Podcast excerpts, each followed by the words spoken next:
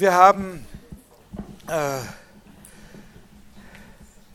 vorige Woche, nachdem ich äh, über Thomas von Aquin gesprochen habe, begonnen mit einem Schwerpunkt, einem eigenen Teil zur Naturphilosophie, Physik.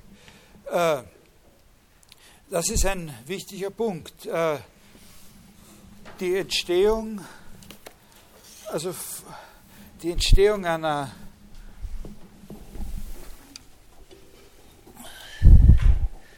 einer neuen Art von Physik, einer neuen äh, Wissenschaft von der Natur in der frühen Neuzeit, in der Renaissancezeit, äh, ist einer der wichtigsten, wahrscheinlich der wichtigste Faktor in der Entwicklung der Philosophie in der Periode bis äh, äh in die klassische sogenannte klassische Zeit des, im 17. Jahrhundert. Äh, das ist nicht der einzig relevante Faktor, aber vor allem, wenn man sieht, äh, also es gibt auch andere, wir werden über den Humanismus und äh, sozusagen die, die Entstehung einer nochmal ganz neuen Haltung gegenüber der Antike noch extra reden. Aber aber die Entstehung der modernen oder der neuen Naturwissenschaft, das ist ein ganz entscheidender Punkt. Vor allem, wenn man sieht, welche Trends in der Philosophiegeschichte und in der Ideengeschichte es sind, die sich in der Zeit vom 15. bis zum 17. Jahrhundert mit einer gewissen Konstanz durchsetzen, also die sozusagen sich dauernd verstärken. Dann sieht man, dass das äh, entscheidend ist. Und um diesen Prozess ein bisschen würdigen zu können, ist es natürlich notwendig, sich die Situation zu vergegenwärtigen. Da haben wir damit begonnen, die für die christliche Philosophie mit der Rezeption der Naturphilosophie des Aristoteles entstanden ist und die dann nicht allzu viel später, da geht es um 200, 300 Jahre, äh, auch schon wieder prekär geworden ist, mit der Problematisierung von Grundannahmen genau dieser Philosophie. Also was Sie verstehen müssen, ist, dass wir es jetzt mit, einem, mit, mit mehreren relativ flotten Umschlägen zu tun haben, mit Hin- und Herbewegungen. Weil vor nicht allzu langer Zeit waren wir in der Vorlesung noch in einer Situation, wo alles, was Philosophie ist oder richtige abstrakte Philosophie ist, verdächtig gewesen ist für die christlichen äh, Theologen und Philosophen. Jetzt im 13. Jahrhundert, Thomas ist da eine zentrale Gestalt, äh, ist Aristoteles auf einmal ein Paradigma für die selber geworden. Ein nicht völlig unproblematisches, aber ein sehr wichtiges und verlässliches. Und dann dauert es aber gar nicht mehr lang, wird das äh, problematisch. Wo wir gesprochen haben, das war eben über den aristotelischen Bewegungsbegriff, das ist sehr, sehr wichtig, äh, über seine Vorstellung von natürlicher Bewegung. Das sollten Sie irgendwie im Hinterkopf äh, haben, immer natürlich, was da äh, charakteristisch ist. Also, dass natürliche Bewegung die Bewegung der Dinge ist, die wesentliche Aspekte von der Gesetzlichkeit ihrer Bewegung aus sich selber haben. Äh, also es ist übertrieben, nicht mehr ganz richtig, wenn man sagt, der Dinge, die sich von selbst bewegen oder der Art von Bewegung, die Selbstbewegung ist, weil genau das nicht gemeint ist, etwas, das sich nur aus sich selbst heraus bewegt. Äh, aber etwas, was im Unterschied zu einem Artefakt wesentliche Faktoren sozusagen der Art, wie es sich bewegt, in sich selber hat. Das ist ein natürliches Ding und das ist natürliche Bewegung. Und äh, also da ist dann eben auch die Abgrenzung sehr wichtig gegen die, nicht nur gegen die künstliche Bewegung, also insbesondere das Werfen, darauf werden wir noch eingehen. Heute wird sich das nicht ausgehen, aber in der ersten Stunde nach, dem, äh, nach den Ferien, äh, welche Rolle das spielt. Äh, aber auch das Schieben und Ziehen sind natürlich im Prinzip äh, künstliche, typische künstliche Bewegung. Und äh, Dagegen ist es abzugrenzen und abzugrenzen aber auf der quasi anderen Seite auch ein bisschen gegen das, was die eigentliche elementare Bewegung ist. Das ist ein wichtiger Punkt, dass ich gesagt habe, äh, die Elemente, die vier Elemente, aus denen alles besteht, womit wir hier in unserer Gegend, das heißt in dem Bereich unterhalb des Mondes, äh, zu tun haben, äh, die haben jeweils auch ihre eigene Bewegungstendenz. Und das fällt natürlich auch unter den Begriff natürliche Bewegung, dass die Erde nach unten fährt und äh, das Feuer nach oben zieht. Äh, aber was er unter natürlicher Bewegung in der Physik versteht, ist nicht etwas, was man für ein beliebiges vorgelegtes Ding daraus errechnen kann, wie das aus den vier äh, Elementen zusammengesetzt ist, sondern hier spielt auch eine entscheidende Rolle, worauf ich Sie schon letztes Mal hingewiesen habe, dass alles, was Aristoteles an theoretischen Begriffen äh, in der Metaphysik und aber auch in der Physik konzipiert, Begriffe sind, die alle ihren Fokus haben, die zusammenstimmen müssen in dem selbstständigen einzelnen Ding. Und daher ist sozusagen ein natürliches Ding mit seiner eigenen Bewegungsgesetzlichkeit immer noch selbst als dieses Ding ja, sozusagen die Instanz, die darüber entscheidet, wie sich das bewegt. Können Sie das, äh, das verstehen? Äh, das ist ein wichtiger Gedanke. Der ist äh, für uns natürlich äh, nicht so ohne weiteres zu, zu, äh, zu verdauen ne? oder so. Und äh, also wenn ich halbwegs flott bin, dann kann ich Ihnen halt genau ein Beispiel geben, wo man sieht, wie jemand das eben einfach nicht mehr, mit, dann nicht mehr mitspielen will. Ja? Aber bei Aristoteles ist das so.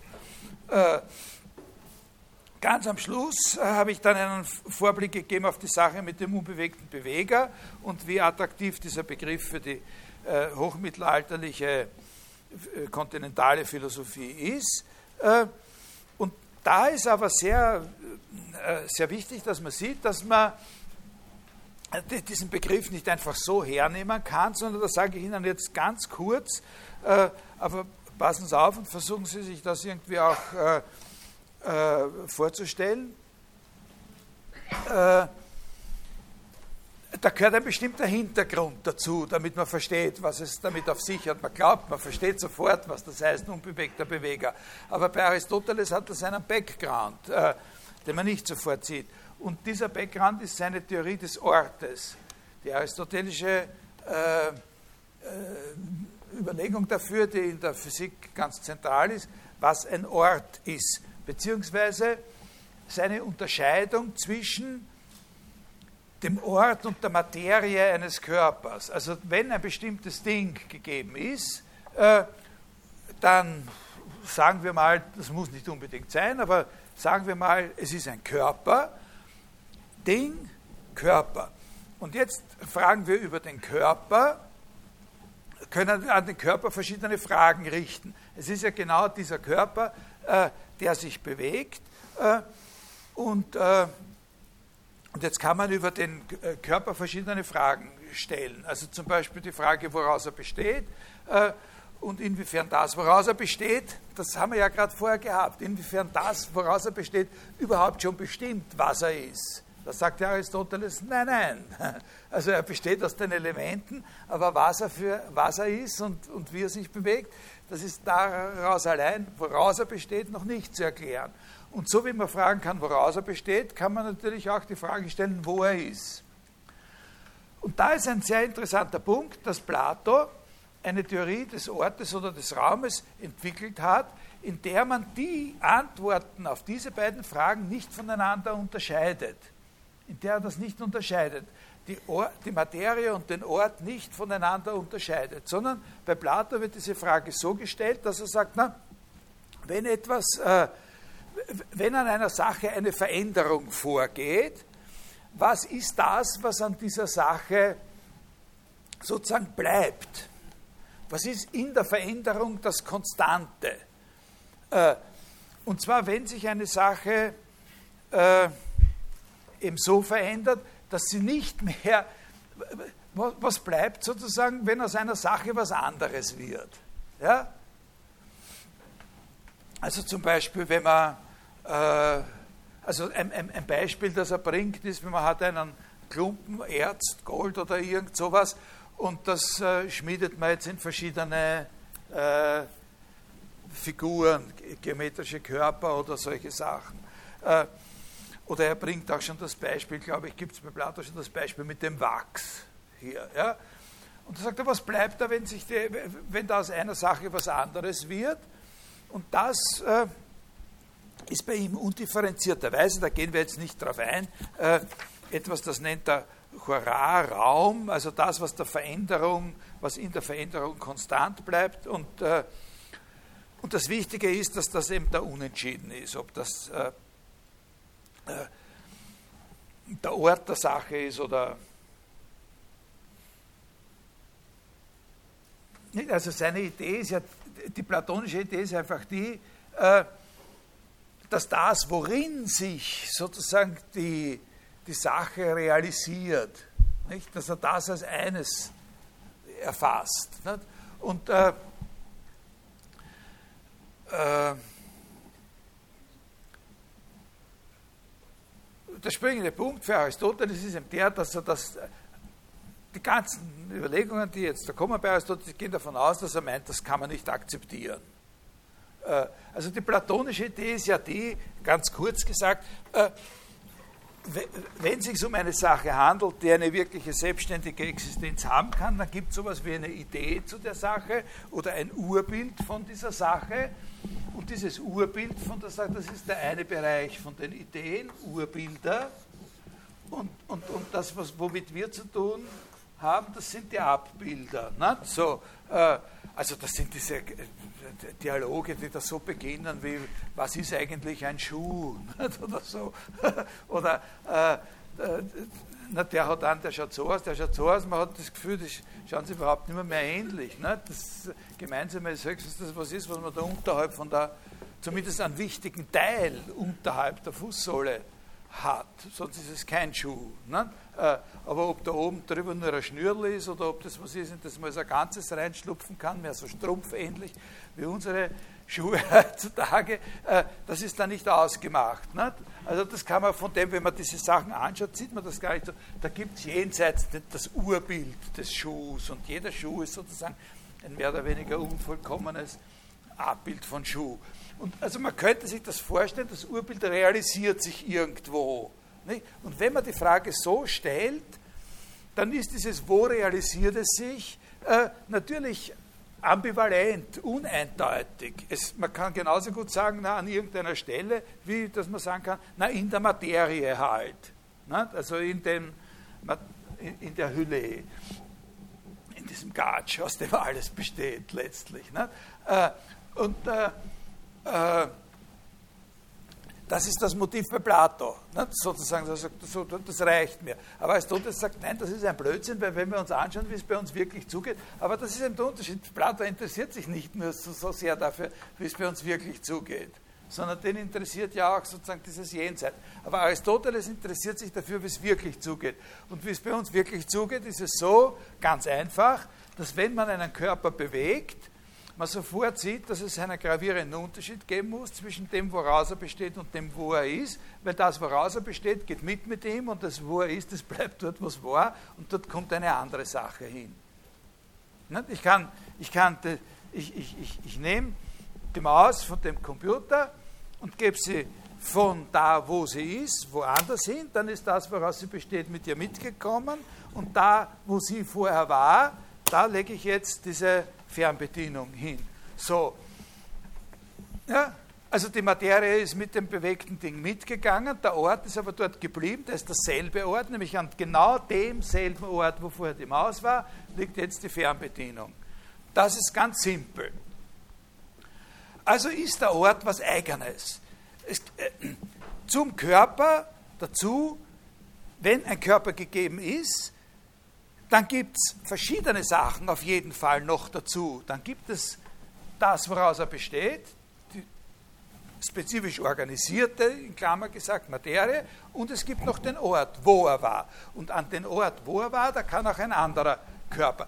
Inwiefern verschiedene Körper ihre Materie austauschen können, zumindest teilweise austauschen können und noch immer dieselben Körper bleiben können oder sowas, das sind andere Fragen, die interessieren uns hier nicht so sehr. Aber sind natürlich auch interessante Fragen. Aber äh, beim Ort ist es, glaube ich, völlig klar.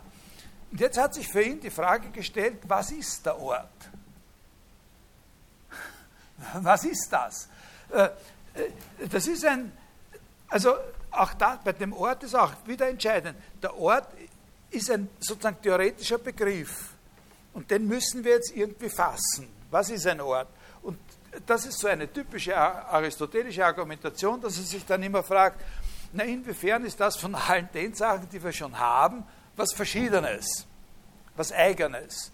Und er insistiert darauf, ich gebe Ihnen jetzt keine Gründe, keine Argumente, es ist sehr roh, aber es ist eine interessante Theorie. Er sagt, man sieht mal, wie Philosophie funktioniert auch ein bisschen bei dieser Überlegung. Wenn er was Eigenes ist, dann ist er eben kein Körper. Als theoretischer Begriff muss er, wenn er als theoretischer Begriff ein Eigentümer, dann kann er nicht ein Körper sein, der Ort. Aber wenn er kein Körper ist, was ist er dann? Wenn er nicht die Form ist, die der Körper hat und nicht die Materie ist, aus der der Körper besteht. Und da sage ich Ihnen jetzt gar nichts über die Argumentation, sondern ich sage Ihnen nur die Lösung, die er dafür findet. Das ist eine, eine, der, äh, eine der Stellen in der Philosophiegeschichte, in der abendländischen Philosophiegeschichte, wo man, wenn man das ausführlicher bespricht, lernen könnte, nicht was eine richtige Lösung ist, aber wie es funktioniert, wenn man in der Philosophie ein Problem löst oder zu lösen versuchen. Seine Idee ist die, äh, der Ort äh, ist zwar kein, wenn wir einen bestimmten Körper A haben und wir wollen Körper A. Wir, wir, haben den Körper A und wir wollen den Ort dieses Körpers A angeben. Und wir wollen ja, dass der Ort eine physikalische Realität ist. Ja, wir wollen ja, dass der wirklich was ist, nicht nur, was wir uns dazu denken zu der Sache, sondern dass es den gibt. In welcher Weise kann es den geben? Und es ist weder das, woraus der besteht, noch die Form dieses Körpers, noch ist der Ort selber ein anderer Körper. Wie kann man dieses Problem lösen? Und das ist ein Problem, mit dem sich ja Leibniz, Newton, die ganze heutige Physik noch herumschlägt. Und Aristoteles hat eine sozusagen sich eine Lösung ausgedacht. Ja. Seine Lösung dafür, was der Ort ist, sagt nicht, dass er ein anderer Körper ist, aber sie verlangt, dass es einen anderen Körper gibt. Also wenn es nur einen Körper gäbe, dann hätte es keinen Sinn, nach dem seinem Ort zu fragen. Das hat ein bisschen was damit zu tun, dass wenn es nur einen Körper gäbe, es auch höchst problematisch wäre, ob man überhaupt davon reden könnte, dass er sich bewegt. Ja, äh, aber okay, das ist, das ist nicht ganz so einfach, aber es ist nicht besonders schwer zu argumentieren. Äh, seine Idee ist die, wenn wir einen bestimmten Körper haben, dann ist der Ort dieses Körpers die nächstgelegene, nicht bewegte, konkave Hülle für diesen Körper. die nächstgelegene, nicht bewegte, konkave Hülle für diesen Körper. Diese Hülle äh, kann selber nur von einem anderen Körper zur Verfügung gestellt sein. Also diese Hülle existiert an einem anderen Körper, an einem Körper B. Der denkt, ja, aber sie ist nicht dieser Körper. Sie ist nur etwas an diesem Körper, nämlich sie ist sozusagen die konkave Innenseite, mit der der Körper B sozusagen den Körper A beschützt oder einhüllt. Ein äh, Beispiel, das ich äh, äh, immer wieder gebracht habe, ist, dass wenn Sie einen Pfirsich haben und Sie schneiden den Pfirsich auf, so wie man normalerweise einen Pfirsich in zwei Hälften aufschneidet, und dann nehmen Sie den Kern heraus und dann zeige ich Ihnen diese beiden Heften mit diesen gelblichen Zipfeln, die da aus diesem rosa Dings da rausschauen. Und das da drinnen, das ist der Ort vom Kern. Ja? Eine interessante und wichtige Sache ist natürlich die Qualifikation unbewegt. Was ist der Ort eines Schiffes, das in einem Fluss äh, dahin fährt, in einem Fluss dahin treibt? Äh, und da ist die aristotelische Antwort oder die aristotelische Idee, das ist nicht sozusagen das Wasser, äh, das äh, gerade sozusagen um den Rumpf äh, sozusagen liegt, sondern das ist das Flussbett. Ja, das ist das Flussbett, das konstant, die Stelle des Flussbetts, äh, an der äh, das Schiff sich gerade befindet. Das ist nicht schwer zu sehen, warum das das Unbewegte sein muss. Äh, jetzt ist aber so, äh, dass wenn wir, äh, haben Sie das bisher verstanden? Äh, wenn Sie ein bisschen nachdenken, werden Sie darauf kommen, was sozusagen das Geniale an der Sache ist. Es ist natürlich überhaupt nicht haltbar, diese Definition. Ja? Äh, also richtig kann sie nicht sein. Aber was man an ihr lernen kann, ist, wie einer versucht, sozusagen zwischen Selbstständigkeit und Unselbstständigkeit des Ortes durchzulavieren. Sozusagen. Es muss einen anderen Körper geben, aber es ist nicht nur die Beziehung zu einem, es ist was Bestimmtes an dem anderen Körper. Äh, und so können Sie auch darauf kommen, warum man das mit dem unbewegt, äh, unbewegt braucht. Äh, also, äh, eine, eine, kann, eine Sache kann ich ja noch sagen, wo man sehen kann, was das Interessante daran ist. Nicht? Äh,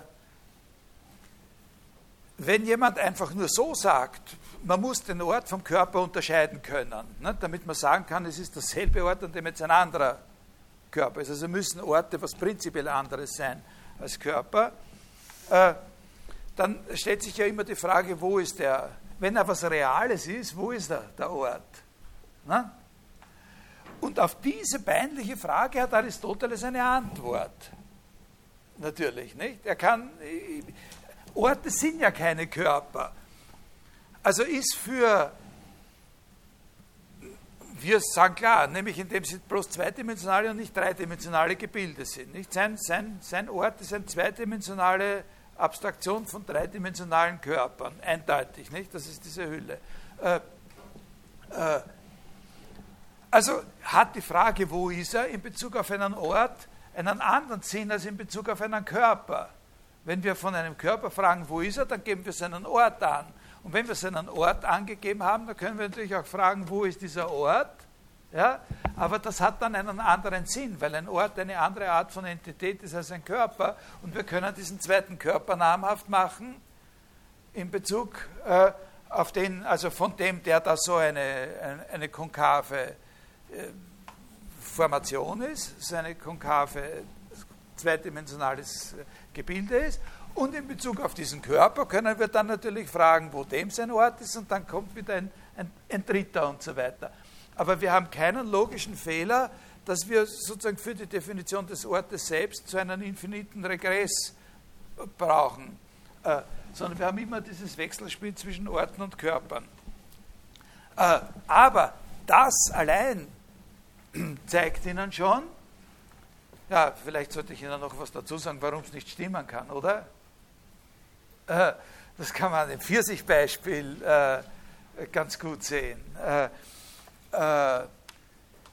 seine Definition erfüllt eine von den Auflagen nicht, mehrere, aber vor allem eine von den Auflagen nicht, die er selber stellt an eine gute Definition des Ortes, nämlich nach seiner Definition ist es so, dass der Ort in sehr, sehr vielen Fällen größer ist als der Körper.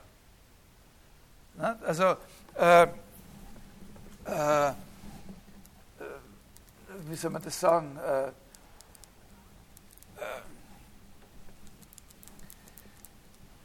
der Ort eines porösen Körpers, nicht? so wie also ein Pfirsichkern, der hat ja so diese fünf Dimples, diese fünf Verdichtungen. Nicht?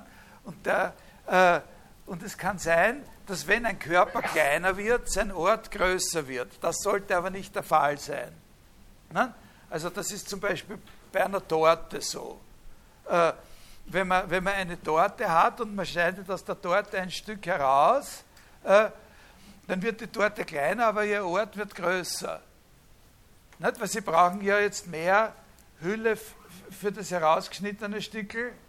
Und je, wenn Sie mehrere Zacken aus einer Torte herausschneiden, brauchen Sie immer mehr Folie, um das sozusagen dicht einzuhüllen in seiner eigentlichen Gestalt. Ne? Oder wenn man in eine Sache Löcher macht, ne? wenn, man, wenn man eine Sache durchbohrt, mehrfach, dann, äh, äh, dann braucht man mehr da braucht man eine größere Hülle, da braucht man mehr Plastikfolie, um alles, was an Oberfläche da ist, äh, abzudecken. Verstehen Sie? Das ist natürlich schlecht. Ne? Das sollte schon die Ortsdefinition so sein, dass wenn ein Ort kleiner, ein Körper kleiner wird, auch sein Ort kleiner wird und wenn der Körper größer wird, auch der, der Ort größer wird. Also das ist ein, ein gravierender Nachteil der Sache. Aber die andere Geschichte, die mit dem wir haben den Körper, wir suchen seinen Ort und wir können jetzt ohne in einen infiniten Regress zu kommen sagen, was ist jetzt da, in einen logischen Regress zu kommen, was ist jetzt da, wo ist der Ort? Und können wir sagen, na, der ist in dem nächsten Körper und so weiter. Was zeigt das? Das zeigt, wenn das ein physikalischer Begriff ist, ja, wenn das wirklich ein physikalischer Begriff ist und nicht nur eine Fantasie, dann folgt aus dieser Überlegung allein schon, aber es gibt auch zusätzliche, die in diese Richtung treiben, dass der Kosmos, die Gesamtheit der Körper, die wir haben, grundsätzlich die Struktur einer Zwiebel hat. Na? Weil wenn Sie von irgendeiner Sache anfangen, grundsätzlich die, die Zwiebelstruktur, ob man das sozusagen global in eine einzige Zwiebel übersetzen kann, das ist eine andere Frage. Aber wir fangen bei einer bestimmten Sache an, äh, zum Beispiel äh, bei, diesem, äh, äh, bei diesem Autoschlüssel da und äh, suchen jetzt seinen Ort und den kann ich Ihnen ja, könnte ich Ihnen zeigen. Das ist, ich nehme das da raus und dann lasse ich Sie da reinschauen. Dann sehen Sie den Ort ja, von dem. So, und äh, von dem Schlüssel. Und, und, und jetzt äh, hat das natürlich auch seinen Ort, das wechselt gerade seinen Ort und jetzt ist es wieder an dem Ort, wo es vorher schon die ganze Zeit war, den könnte ich Ihnen auch zeigen, wenn ich das alles rausnehme und jetzt meine Hosentasche umdrehe. Dann sehen Sie den Ort von dem Schlüsseltascherl. Und wenn Sie den Ort von meiner Hosentasche haben wollen, dann müsst, das mache ich nicht, dann müsste ich mich aus. dann ziehe ich mich aus und drehe die Hose um, nicht? Und dann sehen Sie den von dem eingenäht, von der eingenähten Hosentasche den Ort und so weiter und so weiter. Und dann kommen wir auf, dieses, auf diesen Raum hier, in dem wir sind, dann kommen wir auf das Gebäude und so weiter. Also so in dem Sinn legt das nahe, dass der, das Universum, der Kosmos überhaupt, der, die Gesamtheit der, der existierenden Dinge eben diese Zwiebelstruktur hat. Und jetzt äh, ist natürlich, jetzt, jetzt, kommt dann das mit der Bewegung noch dazu. Da ist eben das Problem, äh, wenn es so ist, und das kann man aus der Beobachtung der Gestirne und aus der Berechnung von bestimmten äh, Gesetzmäßigkeiten in der Beobachtung der Gestirne ableiten, äh, dass sich in dieser Zwiebel diese verschiedenen Schichten ja alle drehen. Ja? Ist eben genau das Problem, äh, wo findet man denn dann überhaupt eine unbewegte Hülle? Ja? Und, und, äh, und die aristotelische Theorie ist eben die, äh, die, die, findet man nicht, äh, sondern es muss außerhalb von der äußersten Hülle irgendwas geben, was als solches eben einfach unbewegt ist. Außerhalb der äußersten Hülle, also außerhalb, heißt das auf gut Deutsch, der Fixsternsphäre, äh, muss, es ein, äh, muss es etwas geben, was sich nicht bewegt. Und das ist der unbewegte Beweger. Bei dem hat selber keinen Sinn mehr. der Witz des unbewegten Bewegers ist, dass das eine Instanz ist, bei, bei der man selber nicht mehr fragt, wo sie ist. Der ist sozusagen nur außen und, und selber nicht mehr innerhalb von was anderem. Ja, das ist sozusagen für die, wenn das Ganze Physik sein soll, dann ist man hier an einer bestimmten Grenze zwischen Physik und Metaphysik angelangt. Also das ist sehr wichtig, dass man, das ist wichtig zu wissen als Background nicht, für diesen Begriff des unbewegten Bewegers. Der kommt nicht aus einer theologischen Reflexion, sondern aus einer physikalischen Reflexion. Man kommt aber mit dieser Begriffsbildung an eine Grenze der physikalischen Begriffsbildung und, äh, und klopft an sozusagen an der, an der Pforte von Theologie oder Metaphysik. Ne? Äh, weil der kann selber kein Körper mehr sein, außerhalb von dem kann es natürlich auch keinen Körper mehr geben, bei dem hat es keinen Sinn mehr zu fragen. Äh, in demselben Sinn, wie man bei einem Ort oder bei einem Körper fragt, wo er eigentlich ist. Und da, haben sie, da hat er eben diese Theorie von, von der Rotation dieser Sphären nicht? und wie, wie, die, wie die Bewegung sozusagen durch die, die liegen aneinander an, diese Sphären, Fixsternsphären und dann die Sphären der Planeten, dann der Mond und dann die sublunare Sphäre. Das ist dieses Winkel des Universums, wo wir uns aufhalten äh, und wo staubig ist und, äh, äh, und Schmutz entsteht. Äh, nicht oben, oberhalb. da geht es anders zu. Das werden wir gleich äh, äh, noch besprechen, diesen Gedanken teilen die jeweils äußeren, also der, den unbewegten Beweger kann man sich ein bisschen, das haben vor allem die christlichen Philosophen natürlich gemacht, den kann man sich gut mit dieser charakteristischen, wenn man bei Beruf erraten, ne, wo der die typische Bewegung vorführen soll, der, da würde der unbewegte Beweger diese Bewegung machen. Ne? So würde er machen. Er würde immer sozusagen diese äußerste Sphäre drehen ja, und äh, und die dreht die nächste mit und die dreht die nächste mit und so weiter und so weiter. Und, und, und so durch dieses Drehen mit enorm komplizierten mathematischen Modellen hat man ja dann auch die Bewegung der Sterne, äh, äh, die Bewegung der Sterne erklärt, durch diese Rotationsbewegung. Rotation ist natürlich auch in der Bewegung was, was Besonderes, das spielt eine große Rolle. Rotation ist eine besondere Art von Bewegung. Warum? Weil es zwar eine Bewegung ist, aber zugleich auch keine Bewegung. Nicht? Weil, weil diese, die Rotation dieser Sphären, äh, die, die, bleiben ja erstens mal in einer gewissen Weise an ihrem Ort. Das ist so ein Punkt. Man kann sich das zumindest einreden. Ja? So wie sie beim Golfspielen eine Regel haben, dass äh, es zwar heißt, man muss, äh, also wenn man den Ball bewegt hat, dann hat man ihn bewegt und dann war das ein Schlag und es reicht übrigens auch aus, wenn man ihn nicht berührt hat, dafür, dass man bewegt hat. Aber wenn er sich bewegt und wieder genau in die Position zurückrutscht, in der er vorher war, wenn er auf einem Gras, dann hat er sich nicht bewegt. Äh, und das ist eben bei der Rotation so, nicht? Äh, und die Sterne bewegen sich ja immer gleich.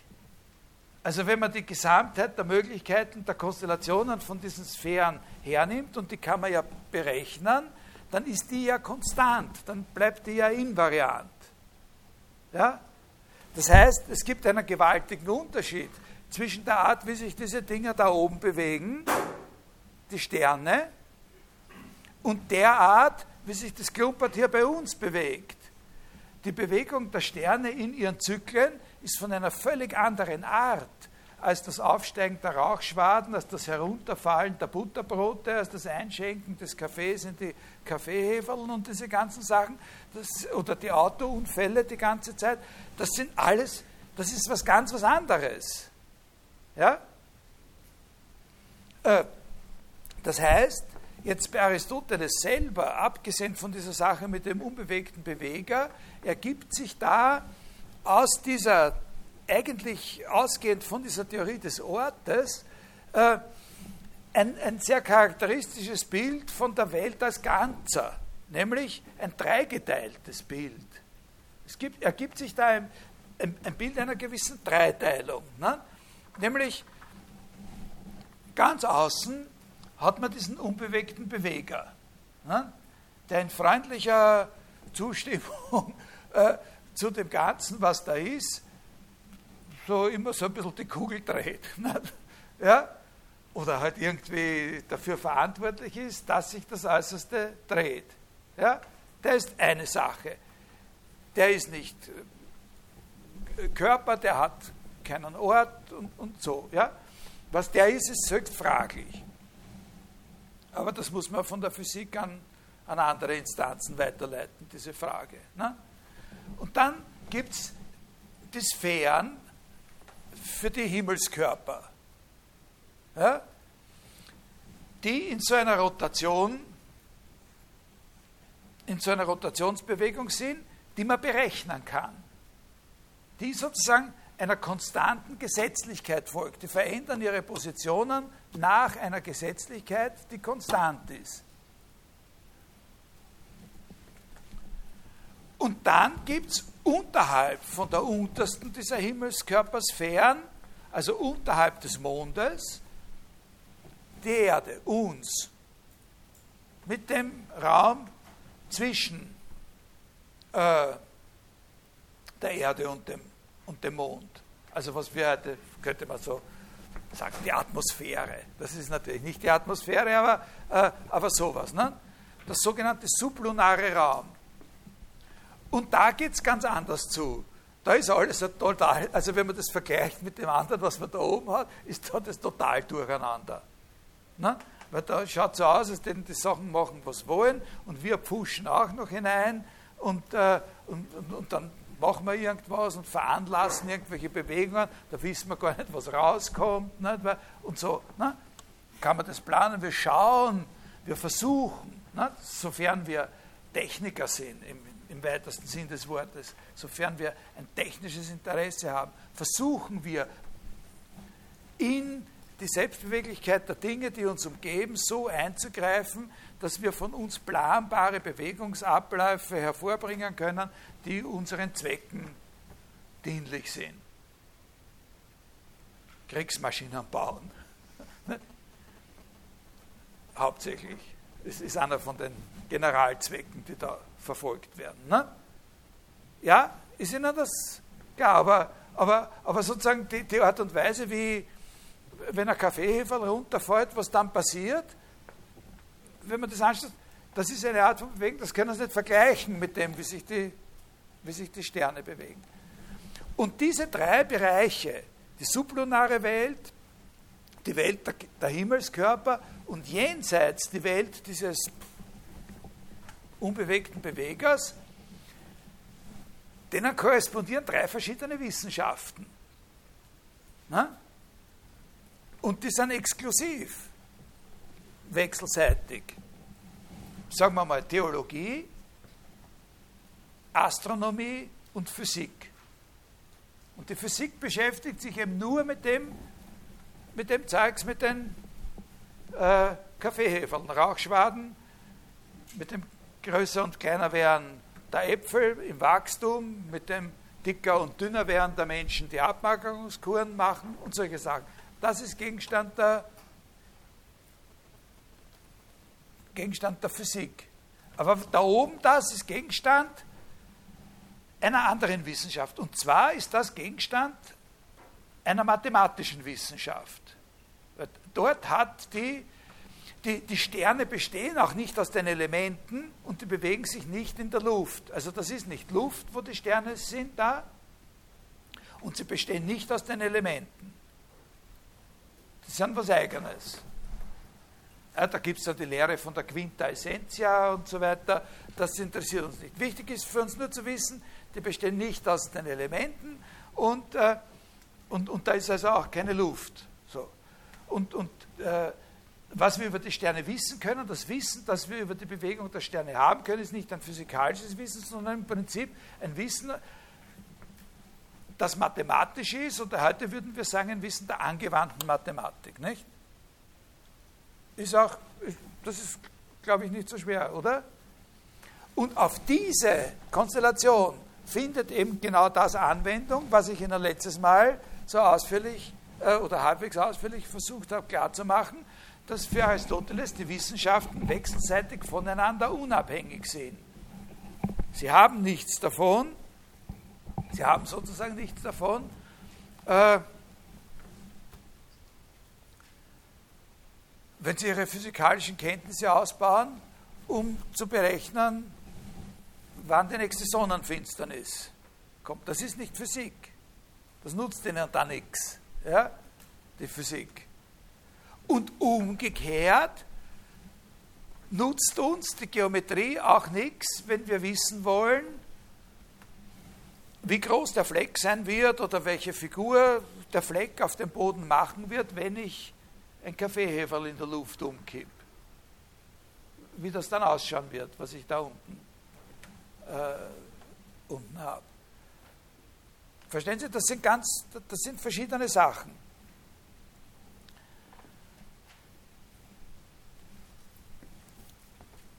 Und eine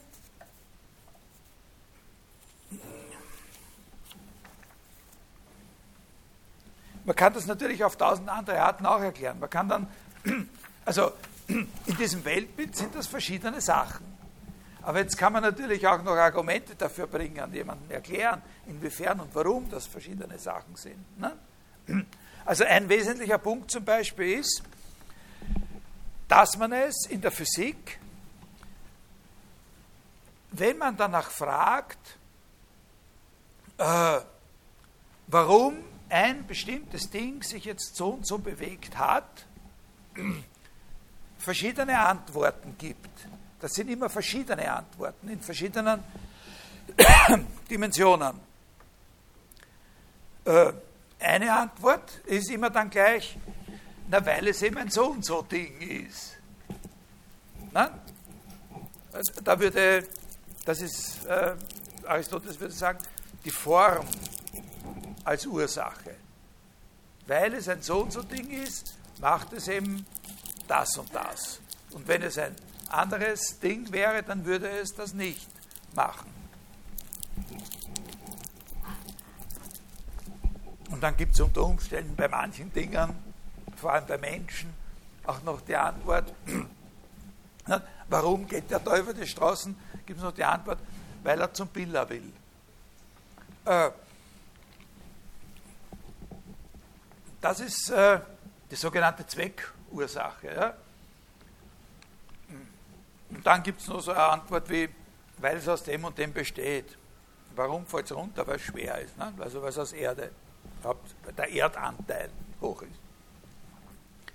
Aber was uns hauptsächlich interessiert, ist von dieser berühmten Vier-Ursachen-Lehre des Aristoteles die Ursache Nummer vier, nämlich weil es etwas gibt, wovon die Sache angestoßen worden ist, das und das zu tun, was sie tut.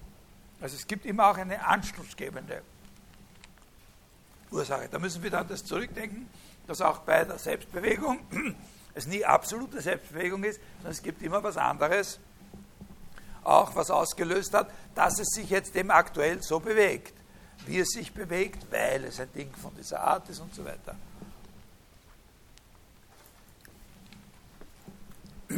Und eine Aufgabe der Physik, der Wissenschaft der Physik ist, in diesem Sinn, in dem Sinn dieser Komplexität von diesen vier verschiedenen Dimensionen von Ursache, nach den sogenannten wahren Ursachen dafür zu suchen, dass bestimmte Dinge sich so und so bewegen.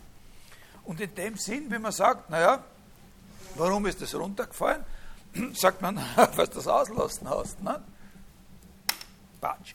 So, oder Warum ist das äh, umgefallen? Na, weil du angestoßen bist dran. Das ist ein Hauptbeispiel natürlich. Nicht? Warum ist das darunter gefallen? Na, weil sie angestoßen sind.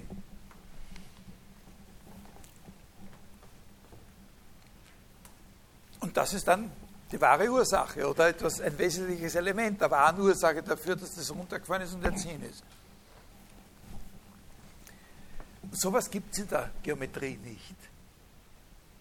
In der Geometrie gibt es keine wahren Ursachen in dem Sinn. Ein Beispiel, ich weiß nicht, wann das das erste Mal verwendet wird, diese Art von Beispiel ist, Natürlich ist es auch in der Geometrie so, was ich, wenn man sagt,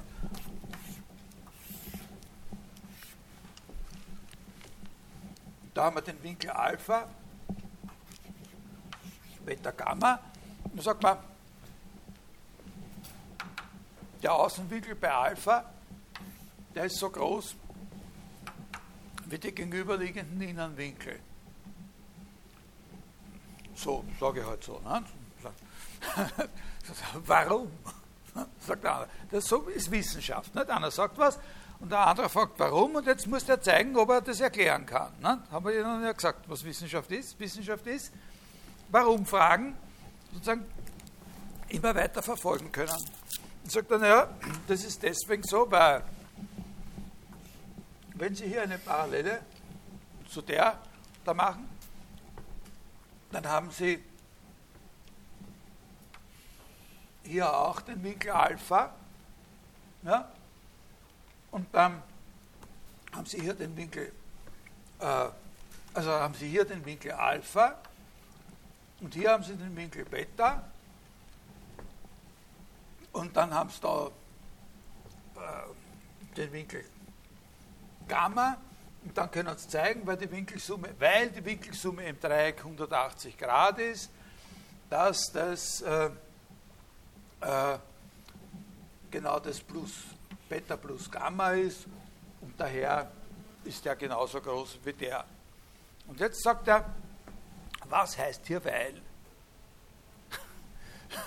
wie, hat die, wie hat diese Parallele, ist diese Parallele die Ursache dafür? Wie hat die Parallele das gemacht, dass das so, blöde Frage. Also hier handelt es sich um eine andere Art von Grund. Das ist ein, das ist ein natürlich ist das ein, ein Grund.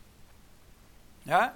Dass, dass die Parallele und so weiter dann, wenn die Parallele gezogen wird, man sieht, dass es so und so ist, ist der Grund dafür, kann man als Grund in einem Beweisgang dafür namhaft machen, dass der Außenwinkel so groß ist wie die beiden gegenüberliegenden Innenwinkel. Aber es ist nicht in dem Sinn eine wahre Ursache, wie man es in der Physik mit Ursachen zu tun hat. Ja? Da hat niemand irgendwem einen Anstoß gegeben. Und man hat auch das Gefühl, man könnte es auch anders beweisen. Ne? Von irgendeiner ganz anderen Seite her, unter Umständen. Und dann widerspricht das dem, dass man sagt, das ist die wahre Ursache, die notwendige und hinreichende Bedingung. Also das ist so ein, ein Argument. Und jetzt ist sozusagen eine Konstellation, eine, äh, eine Konstellation, die an verschiedenen Aspekten dieses, äh, dieses Bildes bei dem Aristoteles, also wir reden noch immer von diesem Bild, das wir gezeichnet haben, ausgehend von der Ortsdefinition, von diesem Zwiebeluniversum, von diesen drei Schichten, die das hat. Ja? In der Mitte, man könnte auch sagen, ganz unten, unsere Erde, die sublunare Welt und so, den drei Bereichen die drei Wissenschaften zugeteilt, ja, die wechselseitig exklusiv sind, das Angenehme dieser Vorstellung, dass man da, bei Aristoteles selber gibt es nicht die Idee, dass dieser unbewegte Beweger ein Schöpfergott sein könnte. Ja? Aber für Thomas von Aquin oder für die, für die christlichen Philosophen im Hochmittelalter ist das toll. Der hat das zusammengebaut, es hat ihm gefallen und jetzt sagt er, das lassen wir so, wie es ist und, äh, und tun wir halt immer so, nicht? Äh, streicheln, schauen, dass die Sache in Bewegung bleibt. Oder wir unternehmen zumindest nichts, damit es aufhört, sich zu bewegen. Ein bisschen eigenartig ist, was sich da ganz mittendrin abspült. Äh, dort ist das unter Umständen nicht so geregelt. Da habe ich das nicht, die sollen ein bisschen versuchen, selber zurechtzukommen und ihre Kaffeeverlauf zu fangen, bevor sie unten zerbrechen haben. Oder so, ne? die gehen nicht von selber in so einen Orbit, wo Ja, ja? So, so, so schaut das aus. Und an dieser Konzeption werden jetzt, kommen jetzt von verschiedenen Seiten drastische Veränderungen, die man im Grund alle beziehen kann, zum Teil aber schon von vorher und zum Teil von nachher, also sozusagen nur ideell, nicht wirklich entwicklungsgeschichtlich historisch, beziehen kann auf die sogenannte Wende, die Kopernikus äh, ausgelöst hat oder repräsentiert. Mit eben der Veröffentlichung einer Schrift im Jahre 1543 mit dem Titel De Revolutionis Orbium Celestium über die Bewegungen, über die Umdrehungen der Himmelssphären, der himmlischen Sphären oder der Kreise am Himmel.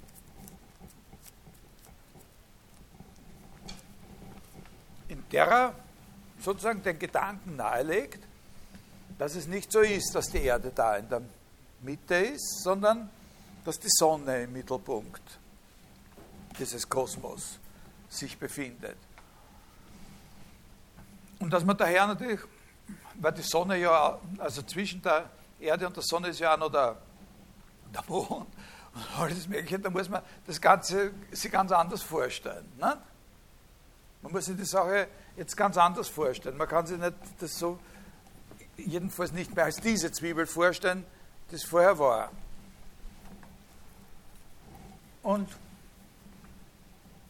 der bringt da sehr, sehr überzeugende Argumente, richtige Argumente dafür, dass es so ist. Dass es nicht so ist, wie man bisher geglaubt hat, sondern dass es eben anders ist, dass da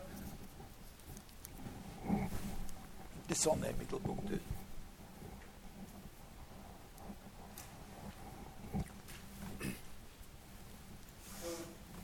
Das, was uns interessiert, äh, ist nicht das, was normalerweise als erstes äh, da besprochen wird oder ins Auge fällt. Aber man muss das auch natürlich würdigen. Das hat ein Potenzial, äh, sozusagen diese praktische Aneignung der aristotelischen Kosmologie sozusagen wieder zu untergraben. Dieses Potenzial hat es vor allem im Zusammenhang mit anderen Theorien. Wenn man diese kopernikanische Berechnung sozusagen äh, im Zusammenhang mit anderen Theorien sieht oder mit anderen Ideen sind, die in dieser Zeit aufgekommen sind. Äh, und die nicht so wissenschaftliche eigentlich waren, sondern mehr spekulative Ideen. Wie zum Beispiel, dass Leute auf den Gedanken gekommen sind, zu sagen, das sind natürlich dann, die meisten von denen sind dann verbrannt worden, die sowas gesagt haben, äh, dass die Sterne, oder viele von denen sind verbrannt worden, äh, dass die Sterne nicht auf solchen Kugelflächen draufpicken und sozusagen sich mit der Rotation dieser Dinger bewegen, sondern Leute sind auf die Idee gekommen zu sagen, die Sterne sind eigene Wesen, die bewegen sich wie Vögel. Das ist sozusagen, die Sterne selber, die, die, die bewegen sich so, wie sie sich bewegen und nach dieser Gesetzmäßigkeit, weil sie sich in dieser Gesetzmäßigkeit bewegen wollen. Nicht, weil sie da festpickt sind. Auf solche. Ja? die könnten sich auch mal anders bewegen, wenn sie wollten. Ja? Äh, das, das bringt sozusagen Unordnung, das bringt den Gedanken einer möglichen Unordnung oder eine Unsicherheit in die Sphäre, die die sicherste war. Ne? Wo sich die Sachen nach einer fixen mathematischen Gesetzmäßigkeit bewegen, wo niemand was dazu machen braucht, außer dass man schaut, dass das Ganze halt überhaupt Also heute würde man sagen, eine minimale Energiezufuhr von außen. Ne? Und ansonsten dreht sich das von selber. Nicht? Also da können Sie auch sehen, das ist, da kommt dann bald eine Zeit, wo, wo man so über den Stellenwert von so Uhrwerksmetaphern für das, für das Universum diskutiert. Aber die Kopernikus-Geschichte, die hat also diesen einen, diesen einen Aspekt, äh, dass sie da sozusagen ein bisschen ein Aufreger ist, eine Unsicherheit reinbringt und daher die sagen wir mal, kirchlichen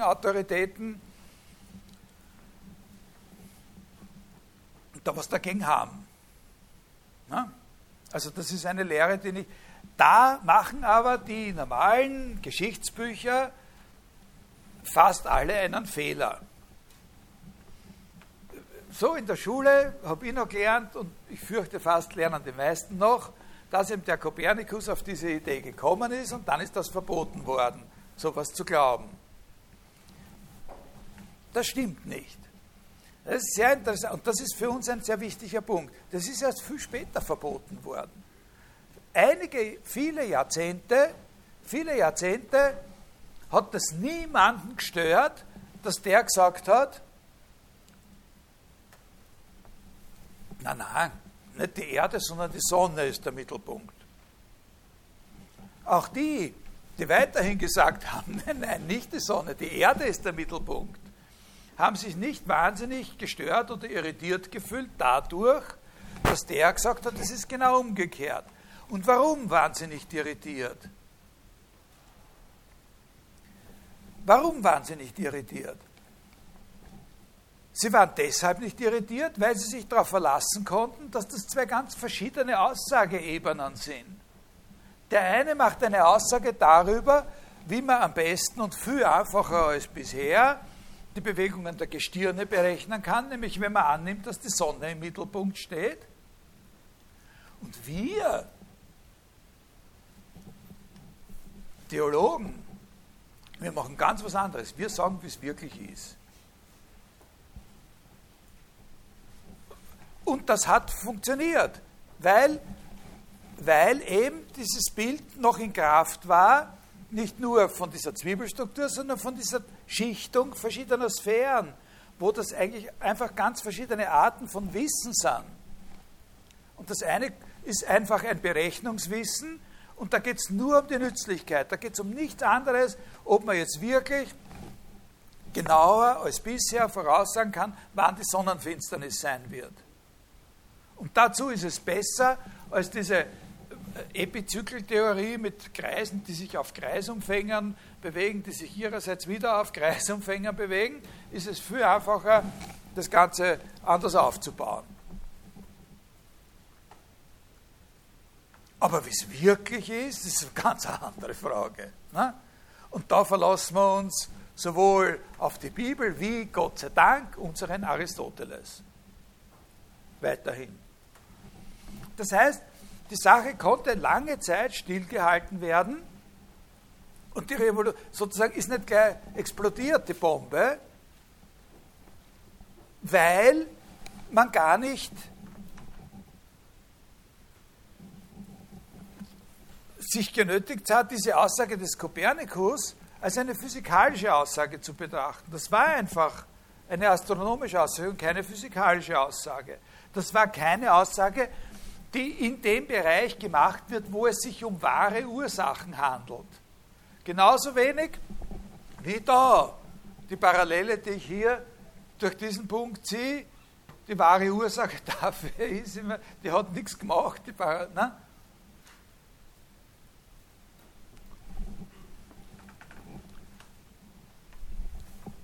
Explodiert ist die Sache erst genau in dem Moment, der Kopernikus sozusagen im Nachhinein.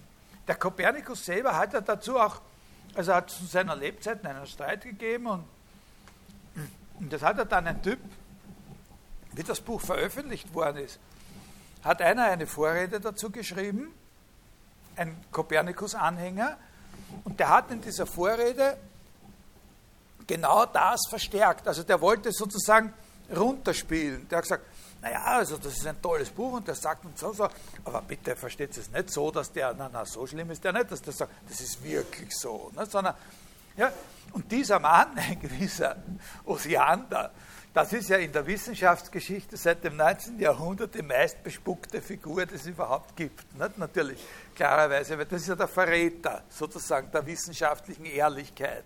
Der hat ja den Kompromiss, äh, der hat sozusagen im vorlaufenden Gehorsam hat er das Ganze. Das ist aber ein bisschen ungerecht gegenüber diesem Typen. In Wirklichkeit konnte die Bombe erst genau in dem Moment explodieren, wo jemand auf die Idee gekommen ist. Auf welche Idee gekommen ist? Dass es diese Grenze nicht gibt. Nicht? Wo jemand auf die Idee gekommen ist, dass es diese Grenze zwischen Physik und Astronomie nicht gibt.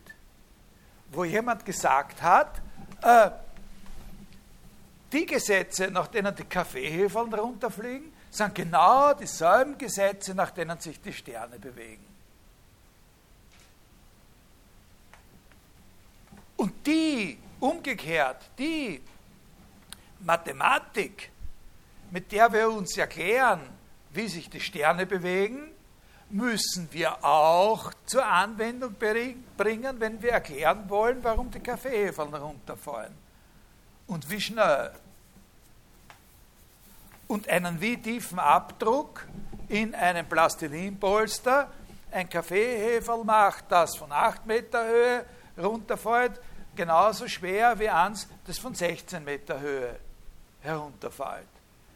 Um das zu erklären, müssen wir genau die, ganz im Unterschied zu allem, was bisher der Fall war, genau die mathematischen Gesetze bemühen, die wir bisher nur bemüht haben, wenn wir uns erklären wollten, warum sich die Sterne so bewegen, wie sie sich bewegen, beziehungsweise, das ist der andere große Teil der angewandten Mathematik, warum die musikalischen Harmonien genauso sind, wie sie sind. Also warum die Teilung der Seite äh, sozusagen genau diese Regelmäßigkeiten im, im Akustischen hervorbringt. Äh, in dem Moment, in dem Moment, wo man gesagt hat, diese Grenze existiert nicht, da ist die Sache erst wirklich prekär geworden. Ne?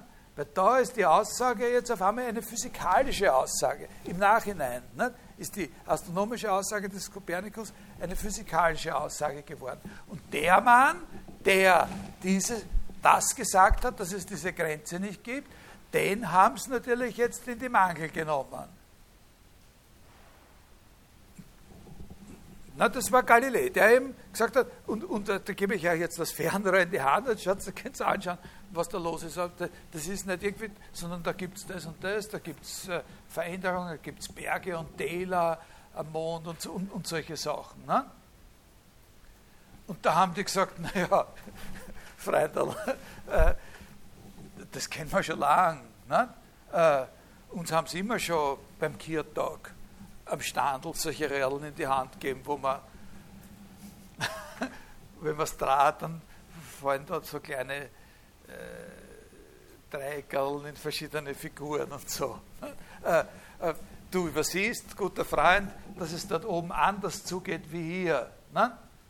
Also die haben einfach an, dem, an, dieser, an dieser Trennung festgehalten. Aber das ist so quasi die, der entscheidende Punkt und das muss man eben vor dem Hintergrund dieser Kopernikus-Diskussion, muss man das sehen. Das ist aber jetzt schon eben mehrere Jahrhunderte, sind wir jetzt gesprungen von Thomas von Aquin. Da wir gehen dann wieder zurück. Äh, also die Grenze zwischen Physik und Mathematik wird aufgehoben. Mit Galilei beginnt so etwas, das ist natürlich nicht total fertig vom Himmel gefallen. Da gibt es schon Vorstufen in bestimmten Bereichen im 14. Jahrhundert, äh, äh, vor allem in Paris. Da werden wir ein, ein bisschen drüber, drüber, drüber sprechen dann noch. Aber, aber an dem Punkt ist es eben gut, oder nehmen, nehmen wir das in Kauf, dass wir da über zwei, drei Jahrhunderte drüber springen, damit wir diesen Kontrast schön sehen können. Seither gibt es sowas wie eine mathematische Physik. Und das hat es vorher nicht gegeben. Äh, das Buch der Natur, sagt äh, Galilei, das Buch der Natur in der Sprache der Geometrie lesen. Ja? Und dazu Jetzt möchte ich Ihnen noch, naja, jetzt muss ich aufhören. Äh, jetzt muss ich aufhören. Aber äh, äh, ich bringe Ihnen nächstes Mal, äh, ich glaube, wir haben nur drei Stunden. Nicht? Wir haben am 28. haben wir den ersten Prüfungstermin. Äh, die anderen Prüfungstermine werde ich jetzt in, schauen, dass ich innerhalb der nächsten Woche auf dem Moodle, äh, die sind auf jeden Fall sind die im, im März gibt es einen relativ früh, dann gibt es einen entweder Ende April, Anfang Mai und dann gibt es noch einen Ende, also in der zweiten Junihälfte dazu. Äh, und nach den Ferien bringe ich Ihnen zwei, äh, zwei Beispiele, zwei konkrete einzelne Beispiele aus, äh, wenn man so sagen könnte, aus dem Leben des Galilei. Nicht aus dem Leben, sondern aus der, äh, aus der Wissenschaft, aus der Idee äh, des Galilei. Und dann äh, sprechen wir über den Humanismus. Ja, äh, extra.